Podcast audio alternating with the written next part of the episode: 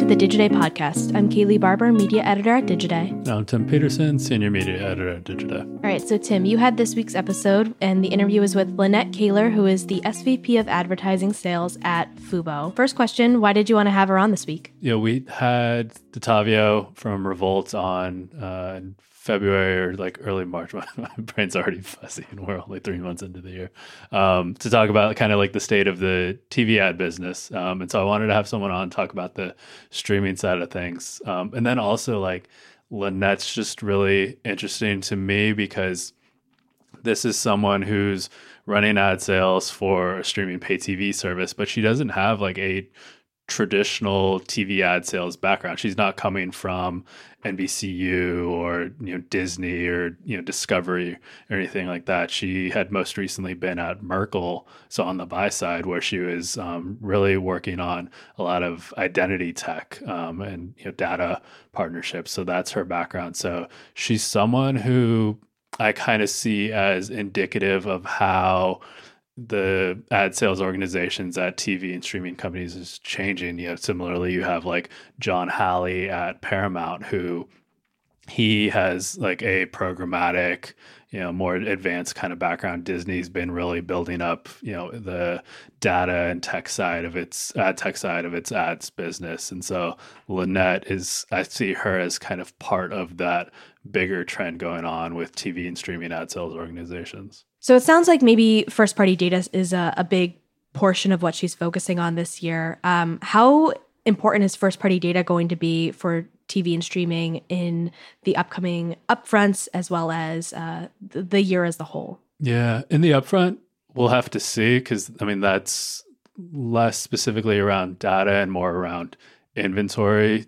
Data will be part of it because you know everyone will be pitching their you know data clean rooms um, and like pitching how programmatic is going to be a big part of this year's upfront. It seems, um, and so first party data will absolutely be part and parcel with that. Um, so that's going to be interesting. Yeah, first party data is one of the uh, pillars of the work that Lynette's doing over at Fubo, really building out their uh, first party data strategy, sorting out, you know, their data clean room strategy, how many clean rooms they want to be working with, because the more clean rooms you work with, the more your, your costs go up, or at least it eats into your margins. And so we talk about like how many clean rooms um, she really wants to be working with and how she's really managing the costs of revenue associated with the ads business. Cool. Well, it sounds like a lot to dig into. I'll let you guys take it away. Cool. Thanks, Kayla.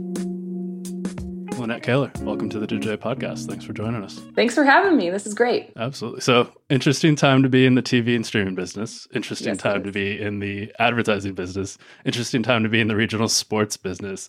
What's the primary focus for you at the moment? Revenue, revenue generation across the board. That is the most important thing for me right now. Is focusing on hitting our numbers um, and and um, getting our message across, making sure that we're in front of the right people, growing relationships but at the end of the day, the most important thing right now is revenue.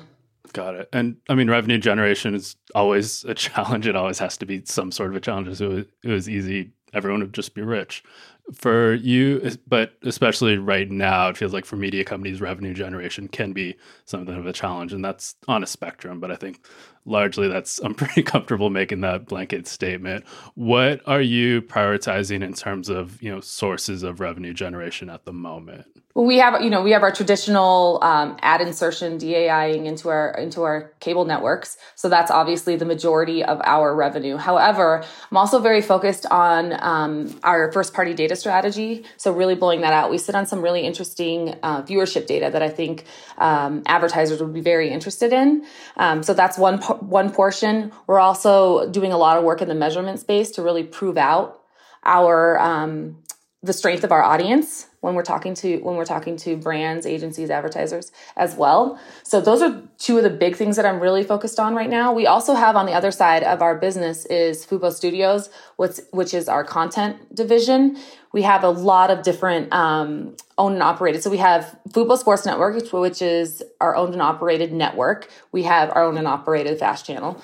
We have fubo sports network which is has uh, about seven or eight current and former athletes, um, and it's their vodcasts. So we have that. We can do sponsorships, integrations into that as long in addition to your traditional advertising.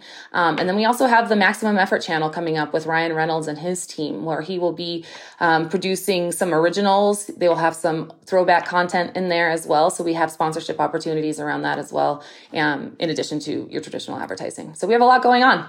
Got it. And then Fubo TV, you know, like you have the fast channel business. I, I do want to talk about that because that's a really interesting space. But like the primary business and what probably most people know Fubo TV for is the streaming pay TV service and it being like a very sports heavy streaming pay TV service.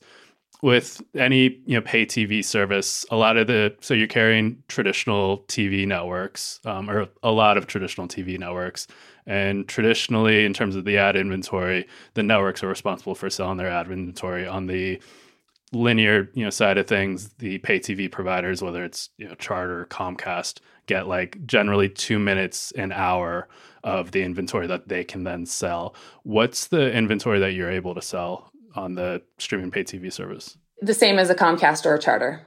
Okay. So we, yeah we don't we don't dai into to any of the broadcast but we have some dai into our cable networks. Got it. Have you had any conversation because like Comcast has had you know done deals in the past with I think like Paramount to do some DAI into like Paramount's ad load, if you will, and it seems like there are more opportunities there because you know one thing that a pay TV provider can bring to it is you have the identity backbone. You can do more of the targeting, whereas TV networks generally don't really know who's watching them and can't handle that kind of thing. So, are you having any conversations with any of the TV networks about being able to combine on the ad sales for their inventory? We have conversations like that all the time. Um, yes. So those conversations are happening. Nothing to report right now, but they're definitely happening. Got it. And is that like nothing to report right now? Is that because are you running into any friction? Are there any obstacles to doing that? Because it feels kind of like a layup for both sides to do that kind of deal. Absolutely. I think I'm I will be at Fubo only seven months, so it's I'm still getting into the conversation. So there was I'm still a little bit new. I know seven months is a long time, but um, we had a lot to get done. So those conversations are kind of just beginning um, as I get more comfortable in my role. Got it. And speaking of you, you're coming from to Fubo from Merkle, where you were running identity solutions, and so that's an interesting background for a person to like then come in, you know, become head of sales for a streaming pay TV provider. Uh, this isn't someone from a traditional TV network ad sales background. Like an identity background is seems to signal something in terms of like what uh, the the aim is for you in this role or what Fubo wants to be doing on the advertising side. So how is identity figuring into what you're up to?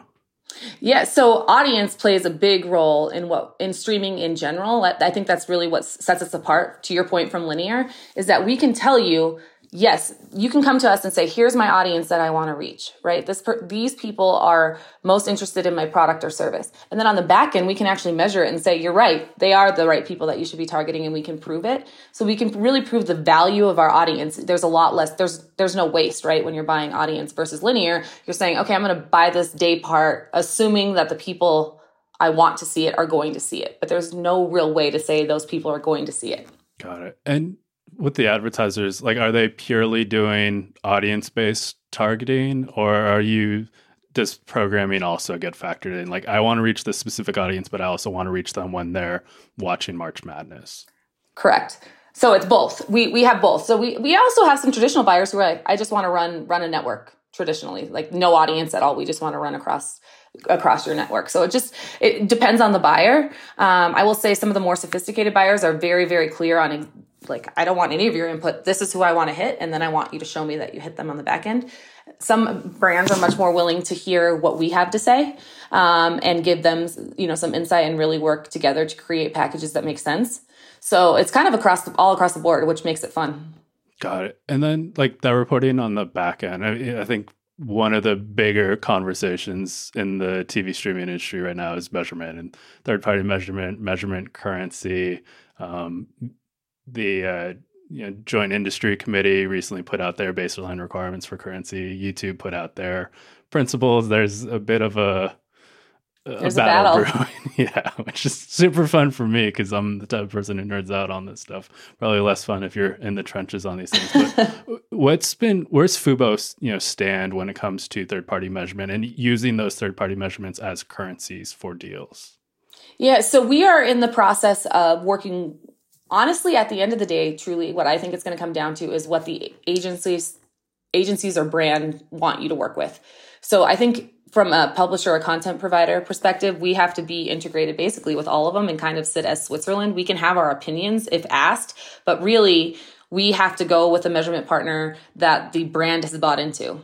Because if they're saying like this is who we trust, then I mean we can't really argue with that, right? They're the ones that are they're the, they're the ones placing the buy, they're the ones that know their audience. So we kind of go that way. Now, whether or not I agree with that all the time is probably less true. Um, you know, I've had a lot of conversations within the industry. I was at an event a couple weeks ago and I was talking to others in the streaming space. Um, and we were saying like it's very hard because we know like we have the actual data and that's what makes streaming so great. Like we were talking about is that it's the audience. You know exactly which households are being targeted. We have that back end data. We have that log level data. And to when we're relying on these um, different panels, and obviously the panels are getting bigger and they're getting better. Um, but they don't have everything we have it's hard to say oh yes they're measuring us fairly. And and paying for these measurement things they're not that it's not a small investment right? It's a big investment on our side. And so from my perspective i'm happy to work with anyone. I just want to make sure that we're being measured fairly um, and correctly so that you know i'm paying for for truth right? I don't want to pay for something that says hey you're actually not hitting that audience when i know i am. Right. Yeah. Which is, I feel like always the, the challenge of like, it sounds so simple when you lay it out like that. Yeah. But then getting into it is just like, oh, nothing's ever that simple. It is. And it's like the, it's data in general, right? It's like the deterministic versus the probabilistic. Probabilistic can get really good, but it's still probabilistic at the end of the day. And that's kind of what we're talking about with some of these measurement partners is at the end of the day, they're bringing in, you know, billions and billions of data points, but it's still not completely concrete.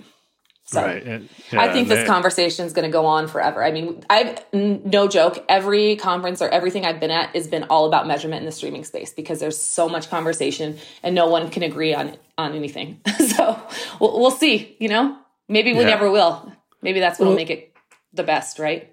And that's also like what seems like it's going to be really challenging when it comes to like the measurement providers that need support. Because I, I get your point of you know, we don't want to tell an advertiser like, no, take your money elsewhere. We're not going to support that measurement provider. But there's also, especially right now, when everyone is trying to mine the costs of doing business, uh, I feel like there has to be some point in which you would say, you know what, that's the 20th measurement provider. Like, we just can't we're not going to pay to support that measurement provider. Because that was a big thing. I remember talking to people on both buy and sell side about last spring heading into the upfronts was just we're going to have to sort out these measurement costs because everyone's measurement costs are going to go up. And it's not like nielsen's going to really drop its costs because nielsen's own costs are going up because now it has to be paying for big data whereas before it had its own panel and it was kind of fixed cost so everyone's cost seems to be going up. And so as much as you want to be cooperative with advertisers. Is there a line in which you have to say okay that's that's we can't do that measurement provider or we need to figure out some alternative so that you're not taking in revenue but like also taking in costs where it ends up being you take a loss on the deal effectively Right. So we do have certain thresholds, right? That will say we we're not even going to consider measurement unless it's over X amount of money, right? And it's different for each partner depending on our relationship with them. However, and then on the other side, I've really um, I've obviously worked with my team. I've talked with others in the industry. I've spoken with agencies, some brands directly, and really tried to take in who are the main players um, and kind of create relationships with those with the handful of players because to your point i can't integrate with everyone because each one and it's it's fair they need to make money too but there's like a minimum here and a minimum here and a minimum here and at the end of the day i can't be like well i brought in this much revenue but actually i actually you know it's the small amount because i had to pay all these measurement partners right. so i don't think my ceo would be very happy with me so to your point yes um, I think that's really where relationships come in, into play and um, being able to explain to an advertiser, yes, we're happy to do a measurement uh, study. We can work with X, Y, or Z. This one shows this, this shows this, this shows this. But we can't go here and these are the reasons and hope, you know, that that they can understand from a business perspective. We just there's there's a new measurement partner popping up every day i feel like. And so i'll i feel like i get a grasp on it and then someone will ask for something else. I don't even know what that is. So like how did when did that one come up? So yeah it's um i think it's going to be i think it's kind of like the streaming space right? It's going to blow up and then it'll start to condense just like kind of everything has done in this industry. It's we get all of these currencies and then it comes down to your your you know five or six currencies or whatever it is. So I think that will be um, that will happen. It, will have to. There's just too many. Yeah, no, it feels like it's going to be five or six at the high end. Um, but I know a lot of people I've talked to are just like, if we could get to three, that'd be great. Like it feels like three's the sweet spot everyone wants, and five or six is like the high end that yeah. folks would tolerate. Yes, yeah. If you exactly, I, I'm if I'm being honest, we're we're about at four right now, which is kind of a sweet spot. I would like to keep it there if we can. But then there's the other part that comes in is the conversations around clean room. Like, do we say, hey, maybe we don't need the measurement partners and we put clean rooms in the middle and we put our we put the data in you bring your data in and you let your data from a brand perspective or agency perspective have your data scientists go in and measure whether that's with sales data or you know depending on what the kpi is but because that's a big conversation right now too is is clean rooms and where do those fit in? Um, those were big when I, when I was at Merkle. Those were just kind of starting out and now they seem to be in every conversation. Um, and so that'll be interesting to see kind of where that lands out. Is it is it a clean room just for measurement? It is. I think clean rooms are really interesting for for second party data where I have a brand that I work with and I say, hey, you know, Mr. Brand, here's my here's my um, viewership data, right? And then they can bring in maybe their sales data or some of their behavioral data or whatever it is they have on their clients and create really unique segments to target. Um, I think that's a really cool use case of of clean rooms. I think measurement makes a ton of sense. I'm not sold on the matching side.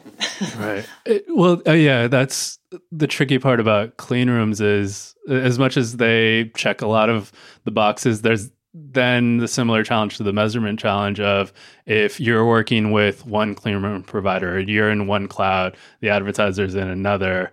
Right now, there isn't really like the IAB just introduced the um, open private join, some framework that like has just a terrible name, or I haven't warmed to the name just yeah. yet, but it's supposed to like basically there's this interoperability issue with clean rooms that no one's been able to figure out. I've been having a lot of similarly a lot of conversations with clean rooms um, or people in the space recently since the IAB put out its data clean room standards. everyone's just like, well, these standards basically just allow us to define what is a data clean room because that's been a little too blurry. And right. next thing we have to figure out how to get to the clean rooms to work together. And it's just like, well, that seems like a pretty big, pretty important thing. Yeah. Yes. Because again, then we're like in the measurement space where it's now I have do I have to have partnerships with 10 different clean rooms? Five different clean rooms like I can't do that. There, because also not even just on, from a a cost perspective, like actual dollars and cents, but from a engineering perspective, like how much time do I have to integrate with all these things when I also have other things that I want to build to to drive more revenue, new revenue streams. Maybe that's an interactive ad or, you know, unique unique banners within our platform or maybe it's an extension product. I don't know. Like there's all these different things that i want to do and i have you know only a very finite set of resources from that perspective as well. So i'm and i know i'm not the only one juggling all of that right? It's do we have we need more money we need more we need more engineers more product guys all of these things and you're just um you have to balance it all. Yeah, and like how are you to be the difficult part? how are you managing like resources and staffing at the moment? Because it feels like there could be all these areas you would want to be hiring for or investing in, but budgets are obviously finite. Yes. So um, I'm actually doing a lot of that right now. Is really focusing on okay, do I want to here's here's my set of budget right and where do i think i can get the biggest bang for my buck if you will um, I think data is only going to become more and more important. And given my background, obviously, I, I feel that way. Um, but it makes sense to me from a buyer and seller. I was on the agency side, the buying side, and now the selling side. It makes sense. Like from a seller perspective, this is why you want to buy. Let me show you why you want to buy my audience. Look at what makes them unique and great on the other side, from a buy side, it's like, oh yeah, I want to stop wasting money as well. So maybe I do need, while these CPMs and streaming are going to be higher than what I'm seeing in linear, are they more efficient? Are they more effective? Because they should be if you're buying the right audience. And so I think that's that data play is just going to continue to become more and more important, especially. And the other part is as regulations grow around the data space, it's going to be more important for both brands, agencies, uh, publishers to really hone in on our own first party data strategy because we need to own that relationship with the consumer. Um, because really, at the end of the day, if you don't have a consumer saying, Yes, I am your consumer, and yes, you can target me, that kind of blows all of this stuff out of the water. So that's a really like we have to for me we have to focus on that for several reasons but i think it will eventually be a, a really strong revenue stream for us on one side and then the measurement piece goes without saying so those are probably my two biggest i guess expenditures this year that i would but how i'm weighing them is basically kind of trying to work out revenue models to say okay if i spend this what do i think i can make um, because I have to, I got to sell it into my CFO and my CEO and others and say that I need this money, but this is what I expect to get on the back end because they're not just going to give me a blank checkbook. Not even well, close. Yeah, and especially, I mean, you coming from the agency side, you know this way better than I do. But then there's that whole working dollars versus non-working dollars discussion, and a lot of what you're talking about the data side. I would think those would be kind of non-working dollars, or not really from the buy side factored into what the CPM is. Although maybe on your side now, on the sales side, you may be kind of baking that into the CPM in a way, or you might have to, I guess. Yeah, we do. I mean, I think it's a it's an understanding now between i think agencies and buyers that data has a cost to it especially since the agency holding companies are becoming more they bought they bought a bunch of data companies. So they know now there is a cost and they understand why. And so um, i think that helps us actually um, because they understand like okay they're used to say they're used to paying a higher uh, or a premium i guess a premium cpm for that data because you're you're getting really um, unique reach there, right? That you couldn't get in other places. So um, I think that's been helpful in a weird way that they've they've purchased their own uh, data companies because I think at first it was like, well, it's just data. What's the big deal? And now they're realizing like, oh, it's data, and it is a very big deal, and that's why we're starting to see all this regulation and, and such around it as well. So I think it's going to continue to um, to grow and and become more and more important in our daily lives across the board. Um, but I think that's a good thing. I think even for the consumer, like I, when I'm watching TV, I would much, much to my husband's dismay, right? Would, would, would I'd rather see something I'm going to buy than I'm not going to buy, right? Um, I'm, I'm always the person that's like, oh yes, I'm the biggest. You know, you can influence me on anything. So, um, I really, I personally, I know I have to see. I'm, I've come to the realization, and I think this is a hard part for people maybe who don't work in our industry, but we have to pay to keep the internet working. We have to pay to keep these services going. So that either the consumer pays more money for this, you have to pay a fee to use the internet, or you you have advertising. And so if you're going to have to have advertising anyway, you might as well it might as well be something that's relevant to you versus, you know, if I'm seeing a diaper ad and I don't have a baby, um, that doesn't make sense to me, right? I do have a baby, so diaper ad would probably make sense. But see what I mean? see what's on my mind.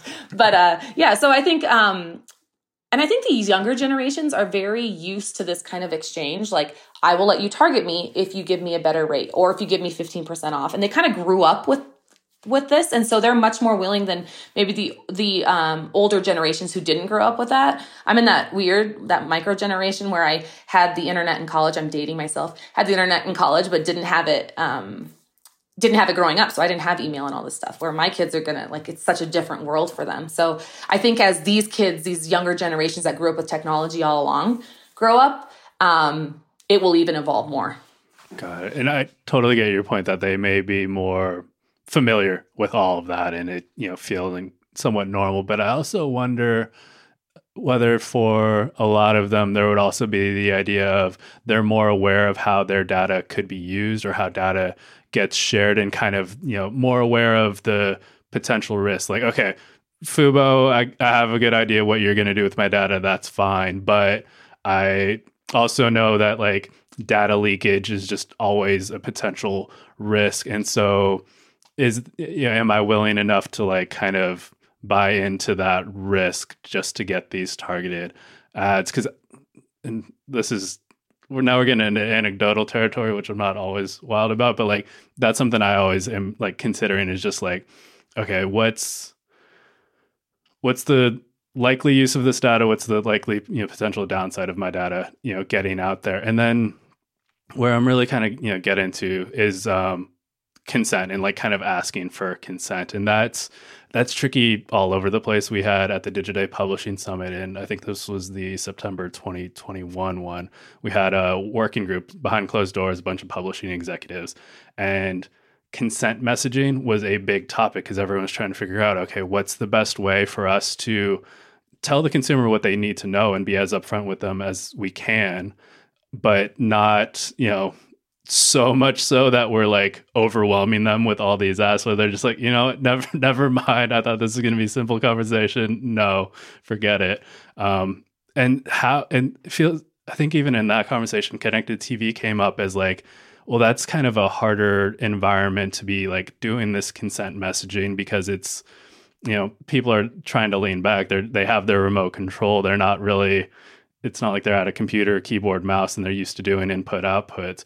How do you manage consent messaging, and, and to what extent are you like thinking of updating consent messaging in light of the new privacy landscape we're in 2023? That's a big conversation that we're having with our legal team and privacy team right now to make sure that we are capturing um, all the proper consent, privacy, all of that. So honestly like i know data that part is like that's a whole nother world that i can't even touch on but that's a constant conversation within our, because we want to make the most important thing to fubo are our consumers right? Is we want to make sure that when they log into the platform they feel like okay my information's safe with the people that i'm i'm watching and also it's a good experience. So we don't want to clutter it up with a bunch of ads where they're like i'm already paying for this service. Why am i seeing all of this stuff? So we recently actually won the first streaming award from jd power for the um, the best streaming service by by their customers so customer value. And that's something that we really so every day we take that into account. We want to make sure that our customers feel um, that we we appreciate them. We take care of all of their all of their um, information that's very very uh, you don't want that getting out right? So that's very very important to us. So they always kind of sit at the center of every decision we make whether that's developing a first party data strategy or adding a, adding new channels to the to the um, in, interface. So it's it kind of, they kind of sit at the at the middle of all of it. Got it. And then like on the the data you know side, and you know to your point, agencies and advertisers they have their data, they have their data you know storage systems and platforms at this point. You have yours on the sell side. There was a TV network exec I was talking to recently. We were talking about clean rooms, and we were talking about kind of the the identity backbones or like how to kind of match data and how yes. email addresses is kind of like the primary one right now but then you have you know different identifiers coming in and also the structures may be different across the two sides so it feels like there's a conversation bubbling up around like okay how does data need to be standardized both like in terms of what the primary identifier is to connect data points but then also all the individual data points to reconcile like okay how does you know what's the key value pair for age on the advertiser side yes. versus it on the seller side? Given your background i feel like this is like firmly in your wheelhouse so you're a great person to ask about this. How are you tackling it? So we have we're we're integrated so we, we're integrated with uid2 i think i think the premise of uid2 is actually brilliant and that could from a measurement perspective from a match perspective all of that. If if we were ever to to actually standardize around one single ID, like that would make this industry, like all of the stuff we're trying to do would be so much easier. However, that's never going to happen. We have very big, large, um, uh, very li- big, large companies who it doesn't make sense for them to do that. Like that would cost them money to let their walls down. So they're going to keep their walls up.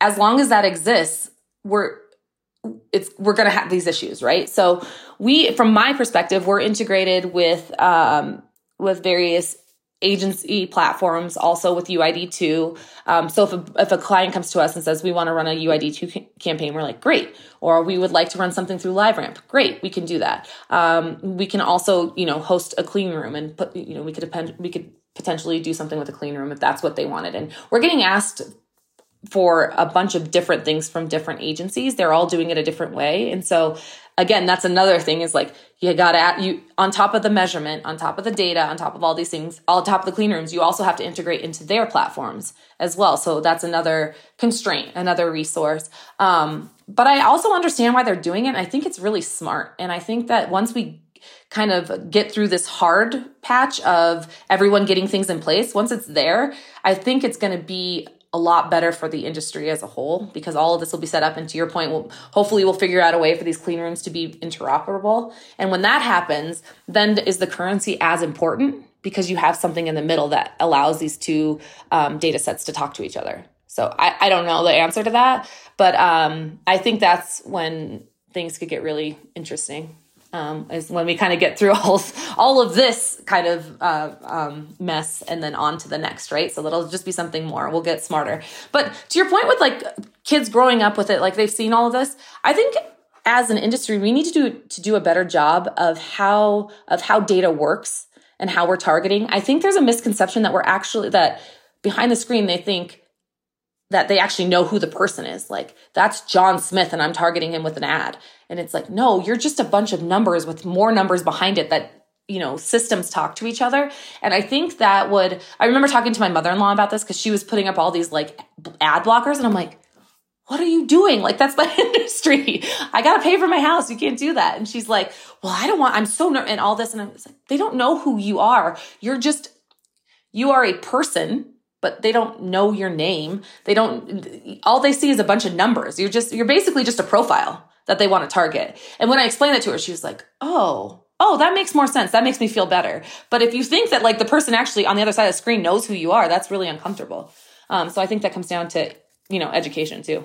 Yeah. And I, I get your point, but it's also, you know, they can, you know, maybe it's just a bunch of numbers to that person behind the screen, but someone else may have data points where they just need those numbers and then they connected it. There was someone right bad players at see well not even necessarily bad players just people who have the information and don't really think who think of the information they have in a silo and it's just like oh well all I have is IP address that's kind of meaningless where someone else may be like well all I need is IP address and then I can match it with you know this other piece of information that I have and now I have right. the person's last name and their zip code and there was uh CES dinner. This was been 2019, I want to say, and I was with um, a group of people. It was, it was late, um, but it was someone from a credit reporting service, and they were saying if we have your last name and your full zip code, we can get everything else. And that was one of those big light bulb moments for me where it's just like, okay, that's why it's so important to like for me to be responsible for all the other information that I allow because if that's all it takes for them and they're kind of really center to the fa- to the identity backbone then that means my IP address is like way more valuable than I give it credit yes. for because then that can be used to match to other stuff. And then once someone just gets my last name and my zip code then they can get everything else it sounds like. Yeah. I need to be a bit more protective. Yes. I no you're not wrong about that. I, I agree with that. It's um we do have to be more protective. And I, am honestly, I'm always paying attention to uh, passwords and making sure that they're really strong. And I remember when I was younger, I was like, oh, I'll just do the same one because I can't remember sure. anyway. and I'm, to be honest, I'm constantly resetting my passwords because I can't remember. I'm like, that was such a good idea. Now I can't remember what it was. So here we go. But yeah, to your point, I, uh, yes, I mean, privacy, privacy and protection are really, really important. And again, that's why we really are focused on that at um, at Fubo because our customers, without them, we have we have nothing. They're at the center of everything we do. So we want to make sure it's both a safe experience and a good experience. Yeah. So we've gone super deep for a while now, which is, yeah. is great for me on like all the technical sides of the ad business.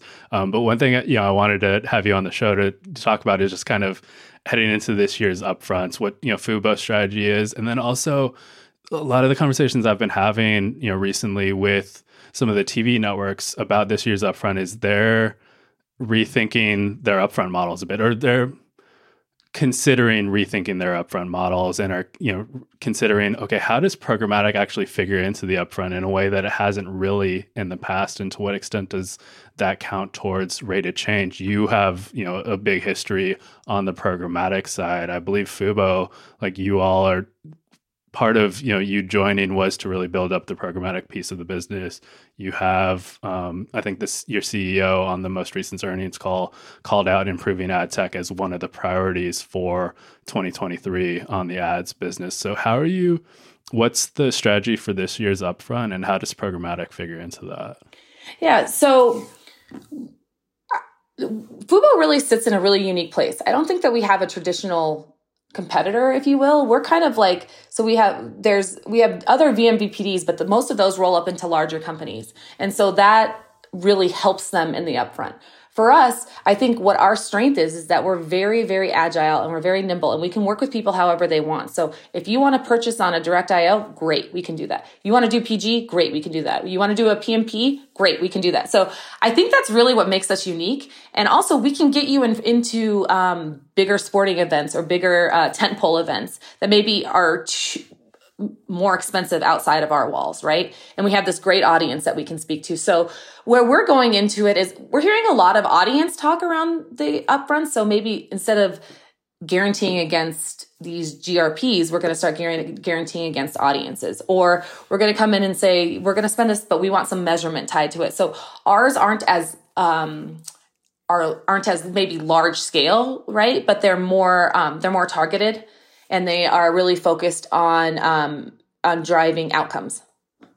And so that's a big focus for us is making sure that um, agencies are aware of who our audience is, what makes them great, what our content is, um, what our sponsorship opportunities are.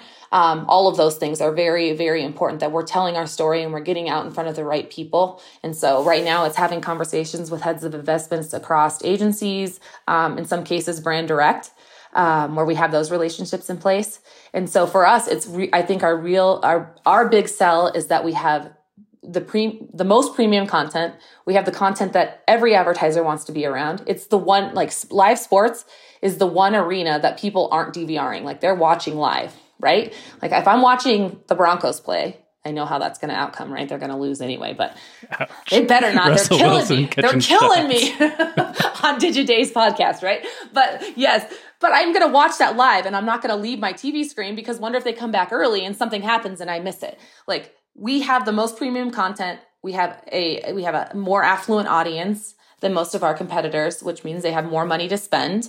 Um, and so we're really focused on that that outcome and telling the story around our audience and making sure that we are part of the consideration set. And that comes with integrating into various um, agency platforms, um, integrating with various measurement partners.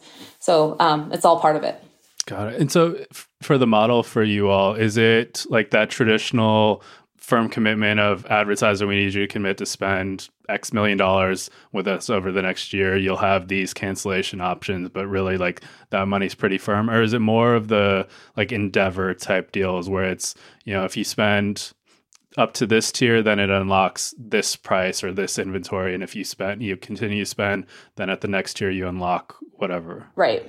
So both. We had both of the, both in place. Again, that's what I think makes us really great to work with is that we are so agile. So in some cases we do have those we're going to spend 2 million over the next year or whatever it is, right, with this brand. But on the other side, we do have the endeavors to spend, and with that, um, you know, CPM discounts or or throwing measurement in or you know whatever it is. So we have a we have um, we have both sides that we play into. Okay. Lynette, I feel like we could keep talking for hours.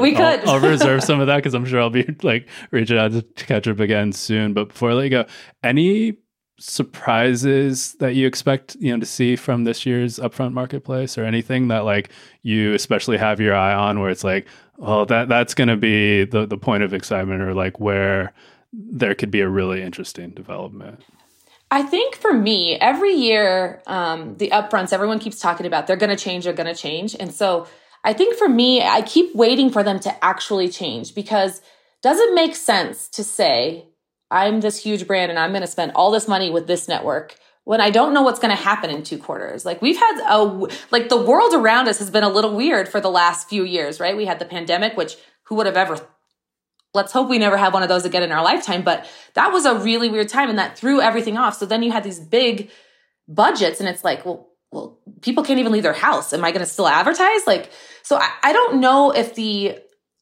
in my opinion, the upfront model is a little bit outdated in the sense that like why would we plan in you know in the summer for all of next year? Like that it just you just don't know what's going to come up. So i i guess for me i keep waiting for things to actually change and they're starting to. And i think the first step is moving kind of away from your traditional grp let's guarantee against these 25 to 54 or whatever it is and getting more audience focused. So we're saying okay we're not we're not hoping people see it. We're saying we want these people to see it and we're going to guarantee against these audiences. What can you do against these audiences? So i think that might be the first move. It'll be interesting to see but i think every year we get a little bit further away from traditional and more you know i think it'll continue to change over the years but it's been something that's been in place forever. So change comes slowly. Um, but you know, every year I think we'll get a little bit closer to maybe a more modern version. I love it. I, I think you're teeing up the Future of TV briefing lead that'll be coming out the day after this podcast comes out because that's going to be about um, some things I've been hearing in terms of like how the upfront can change. Not like massive changes, but potentially, you know, really important changes if they go through this year. But Lynette, this was great conversation. Thanks so much. Yeah, I appreciate it. Uh, this is really fun. And thank you for listening to the Digiday podcast. Please don't forget to share this episode with someone who you think would enjoy it. You can even rate us on Apple Podcasts if you like. And we'll be back next week with another episode.